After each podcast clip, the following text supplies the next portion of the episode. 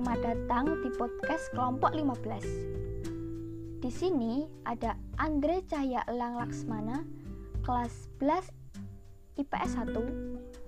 Ada Mikael Adi, kelas 11 IPA 1. Ada Rafael Antoni, kelas 11 IPA 2.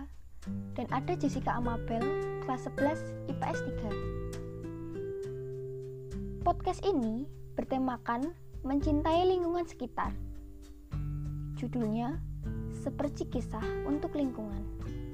Selamat mendengarkan. Seperti kisah untuk lingkungan. Pagi hari untuk sepenggal kisah yang akan aku ceritakan. Suara burung saling bersahutan menyambut datangnya fajar yang kembali dengan kebahagiaan membangunkan para pelajar untuk bergegas belajar. Ya, walaupun hanya melalui virtual, setidaknya ada ilmu yang kudapatkan.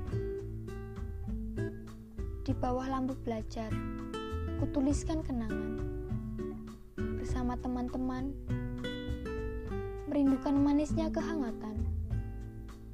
Merombak kertas putih menjadi banyaknya coretan menimbulkan kecemasan dengan kertas yang disia-siakan. Hanya maaf yang dapat kusampaikan dengan laut dan sejuta keindahan alam. Indonesia dan keindahan.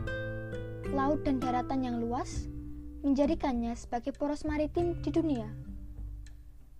Menurut geografinya, Indonesia berada pada garis katulistiwa.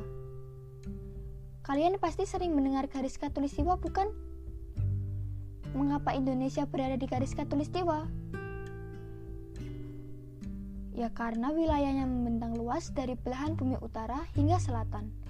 Jika kita lihat dari letak astronominya,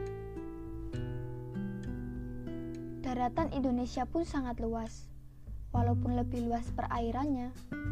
Namun jangan salah, Indonesia kaya akan flora dan faunanya loh.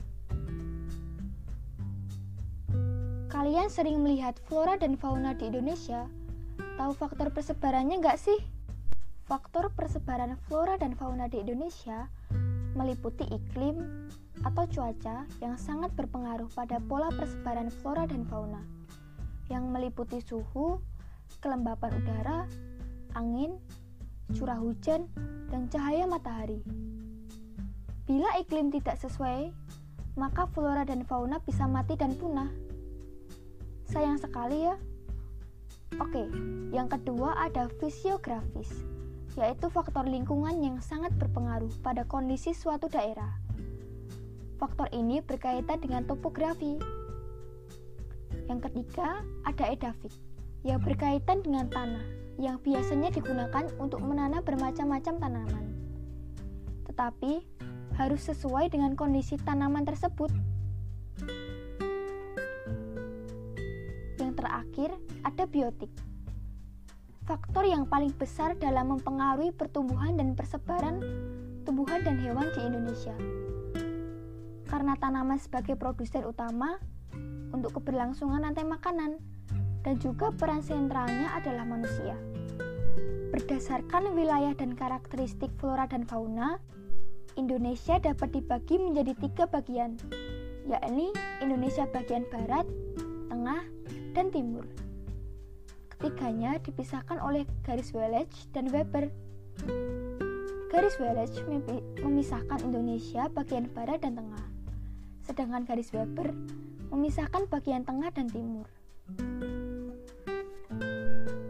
persebaran flora di Indonesia sangat banyak. Jumlah spesies tumbuhan tinggi sebanyak 37.000 jenis. Dan Indonesia termasuk dalam urutan kedua dalam keanekaragaman hayati. Karena Indonesia berada di garis katulistiwa, juga menyebabkan Indonesia beriklim tropis dan mempunyai dua musim, yaitu penghujan dan kemarau. Berdasarkan klasifikasi iklim Koppen, hutan Indonesia dibedakan menjadi tiga. Apa aja ya? Oke, Indonesia bagian barat memiliki iklim tropis basah, Contohnya di Aceh ada kaper, meranti, di Sumut ada anggrek, di Jawa pun juga banyak. Contohnya di depan rumahku.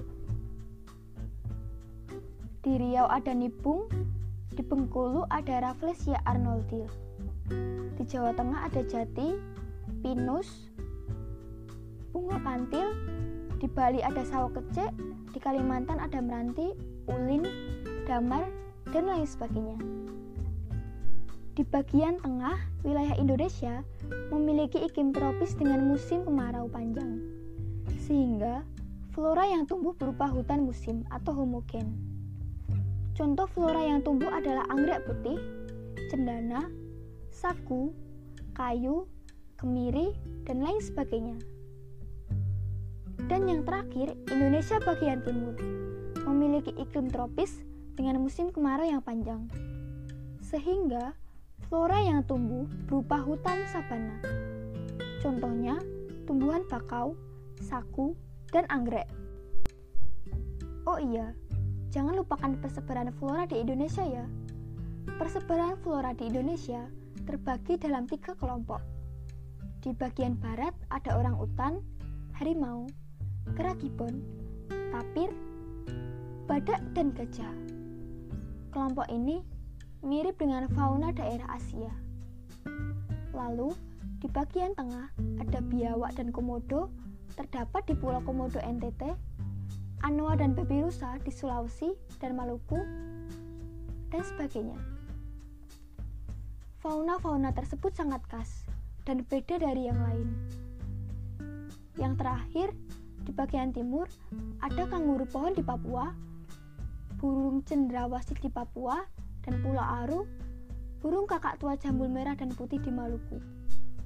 Setelah kita bahas fauna, kita move on ke flora dan fauna yang ada di dunia. Yang pertama ada tundra, yang merupakan biota terdingin dari semua biota, yang berasal dari bahasa Finlandia, Tunturia, yang dibagi menjadi tundra arktik dan alpin. Misalnya lumut, rumput, beruang kutub, rubah kutub, dan sebagainya ada hutan hujan tropis di Amerika Tengah, hutan gugur di daerah beriklim empat musim,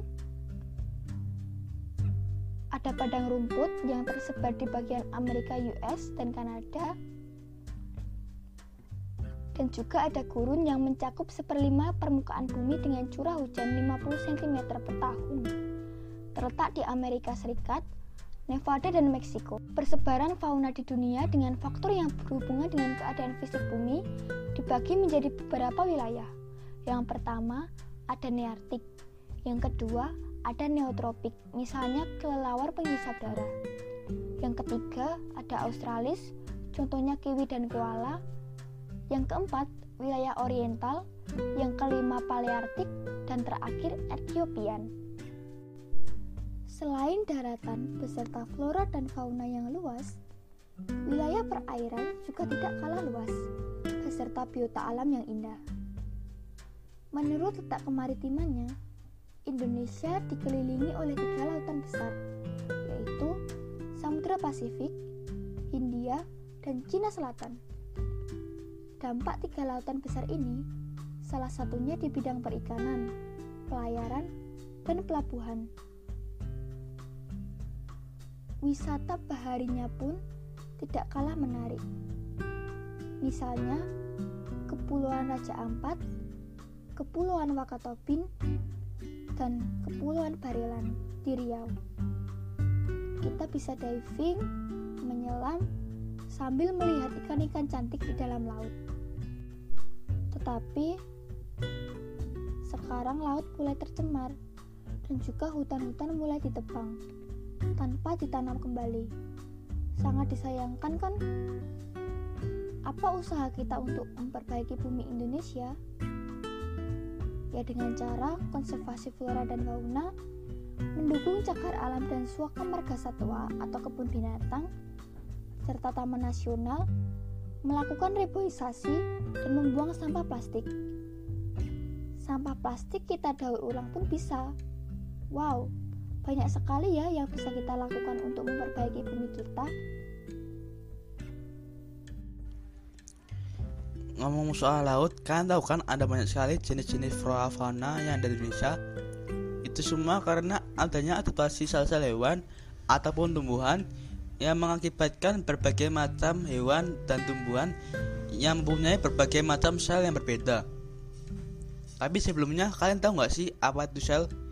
Sel sendiri adalah kumpulan materi paling sederhana yang dapat hidup dan merupakan unit dasar kehidupan. Kumpulan sel jika bersatu akan membentuk suatu jaringan. Kumpulan jaringan membentuk organ. Kumpulan organ akan membentuk sistem organ dan kumpulan sistem organ akan membentuk individu. Sel-sel sendiri juga memiliki komponen-komponen yaitu nukleus, retikulum endoplasma, badan Golgi, ribosom, mitokondria, kloropas, piroksisom, dan sitoskeleton. Nukleus adalah tempat terdapatnya materi genetik pembawa sel. Di nukleus juga terdapat sistesis protein. Sistesis protein dibagi menjadi dua, yaitu transkripsi protein yang berfungsi untuk proses pencetakan kode DNA oleh mRNA ada juga translasi yang berfungsi untuk proses penerjemahan kodon oleh tRNA. Lalu retikulum endoplasma yang berfungsi menghasilkan ribosom dan menjadi jalur transportasi zat dari nukleus. Yang ketiga ada mitokondria yang berfungsi meresoprasi sel dan menghasilkan energi. Lalu ada kloropas yang berfungsi untuk menyimpan cadangan makanan. Lisosom berfungsi dalam pencernaan intrasel, fagotosis, autotak, otolisis, penghancuran senyawa, karisogenetik, ekositosis, dan endositosis. Mitokondria berfungsi menjadi tempat untuk menyimpan kalsium sebagai tempat transportasi karbohidrat untuk organ sel lain. Berperan dalam pembentukan membran nukleus selama pembelahan sel. Badan Golgi berfungsi untuk membentuk dinding sel tumbuhan, membentuk isosom dan akrosom, tempat modifikasi protein, dan untuk membentuk membran plasma. Peroksisom berfungsi untuk menghasilkan enzim oksidase, dan katalase, memecah asam lemak dan menetralisir racun di sel hati. Tapi sayangnya, keanekaragaman flora dan fauna di Indonesia mulai terancam punah. Faktor yang menyebabkan punahnya flora dan fauna di Indonesia pun sudah kita bahas. Salah satunya sampah. Sampah pun sangat mempengaruhi kehidupan flora dan fauna, yang membuat flora dan fauna di Indonesia tidak berkembang dengan baik. Contohnya, karena sampah, ikan yang ada di lautan mati. Karena banyak sampah yang masuk ke perut ikan tersebut, khususnya sampah plastik. Dan juga, sampah plastik menyebabkan tumbuhan tidak tumbuh dengan subur. Karena banyaknya sampah yang tertimbun di dalam tanah, dan menyebabkan akarnya tidak dapat asupan air karena terhalang timbunan sampah. Hal tersebut juga bisa menyebabkan banjir loh. Maka dari itu, daripada membuang sampah plastik, mending kita mendaur ulang sampah tersebut agar bisa dimanfaatkan dengan baik. Seperti pelajaran PKWU kita di samping, kita belajar berwirausaha kita juga dapat mengurangi sampah yang ada di sekitar kita. Misalnya yang ada di rumahku. Di rumahku banyak sekali botol bekas dan kardus-kardus bekas. Kebetulan kita sekeluarga sangat suka menanam tanaman, entah itu bunga atau tanaman-tanaman lainnya. Nah, karena sekarang lagi di masa corona ini pendapatan para pekerja banyak yang menurun. Sekarang aku kasih tips buat pot dari botol plastik.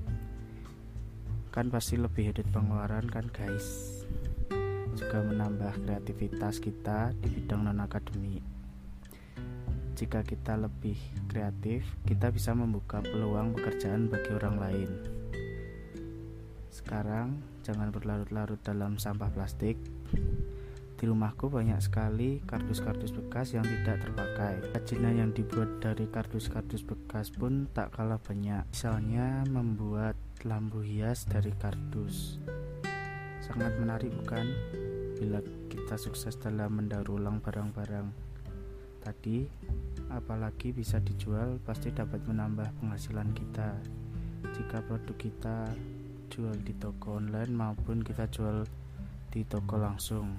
Hitung-hitung, belajar memasarkan produk dan berwirausaha.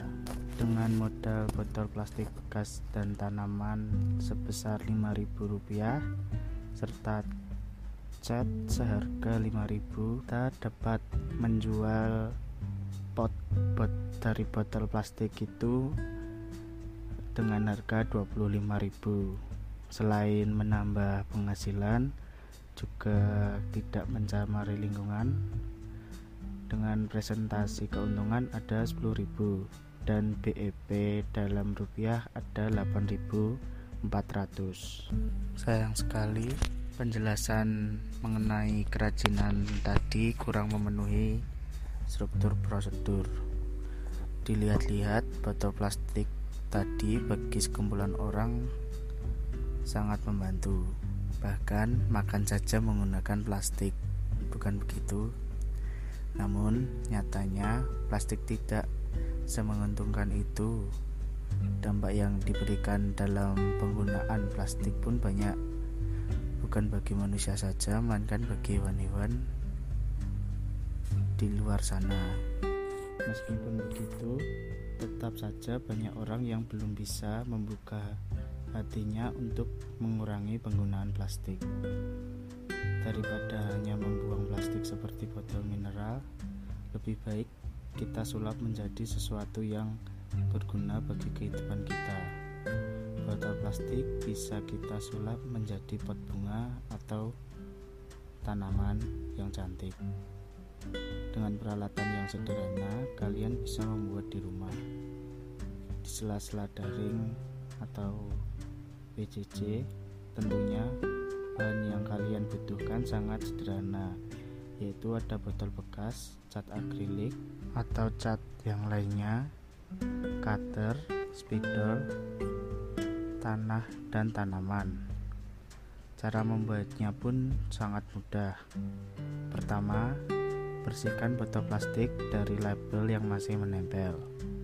Kedua, gambar pola pada botol dengan posisi tidur. Ketiga, potong botol plastik sesuai pola tadi. Keempat, setelah botol plastik dipotong, lubangi bagian bawah botol dengan gunting supaya saat tanaman disiram airnya tidak mengenang. Kelima, siapkan cat akrilik yang sudah disiapkan tadi. Keenam, cat pot tadi menggunakan kuas yang telah disediakan sampai semuanya rata. Setelah itu, keringkan di bawah sinar matahari. Lalu, jika sudah kering, ambil pot tadi, isi dengan tanaman dan tanaman yang telah disiapkan, lalu sirami. Bila tanamannya bunga, lebih cantik bila digantung di teras rumah. 10. Jadi deh pot bunga dari botol bekas.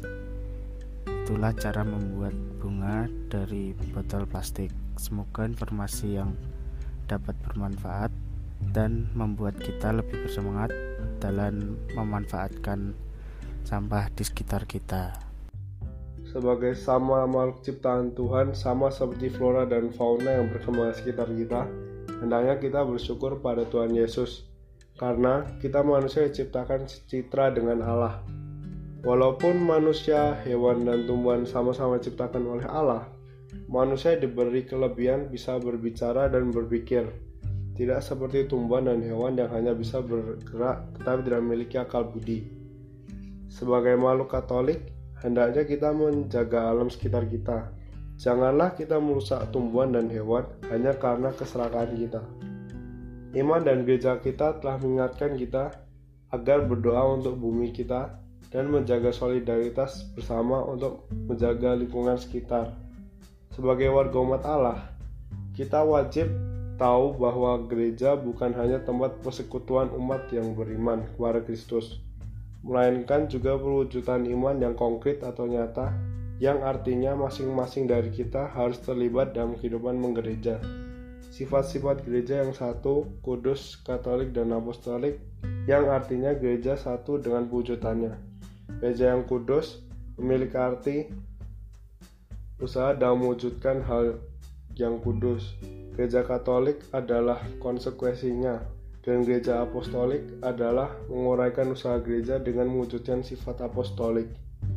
Apa aja sih usaha yang dapat kita lakukan sebagai umat Katolik untuk menjaga sesama makhluk ciptaan Tuhan. Biasanya, gereja mengadakan kerja bakti membersihkan gedung gereja, menyirami tanaman, dan tidak membuang sampah sembarangan. Walaupun kebanyakan dari kita memiliki lingkungan yang berbeda, itu tidak menjadi pematah semangat untuk saling bekerja sama karena itulah simbol seorang Katolik yang tidak membeda-bedakan orang dalam membantu. Jadi, walaupun berbeda latar belakang, kita tetap harus saling membantu satu sama lain, karena derajat kita sama di hadapan Allah. Terlalu banyak hal yang dibicarakan, sampai kita lupa jalan pulang. Merawat lingkungan bukan hanya kesadaran, tetapi juga keharusan. Banyak nilai yang kita dapatkan mulai dari nilai ekonomi, sosial, pendidikan, dan agama. Nilai ekonomi bisa kita lihat di bagian wirausaha. Selain kita belajar berwirausaha, penghasilan yang didapat bisa menambah uang saku kita. Nilai sosial bisa dilihat dengan adanya kerjasama antar warga tanpa memandang status orang tersebut. Nilai pendidikan Contohnya mengembangkan nilai non-akademik di bidang usaha, mengetahui persebaran flora dan fauna di Indonesia, merawat alam, dan sebagainya. Nilai agama mengingatkan kita bahwa sebagai makhluk yang diciptakan Tuhan harus saling tolong-menolong karena derajat kita sama. Sudah di penghujung pembicaraan rupanya. Banyak sekali pelajaran yang dapat kita ambil dari sini. Mulai dari geografi, biologi, PKWU, bahasa Indonesia, sampai agama pun mas. Terima kasih sudah mendengarkan podcast dari kelompok 15. Sekian dari kelompok 15. Terima kasih.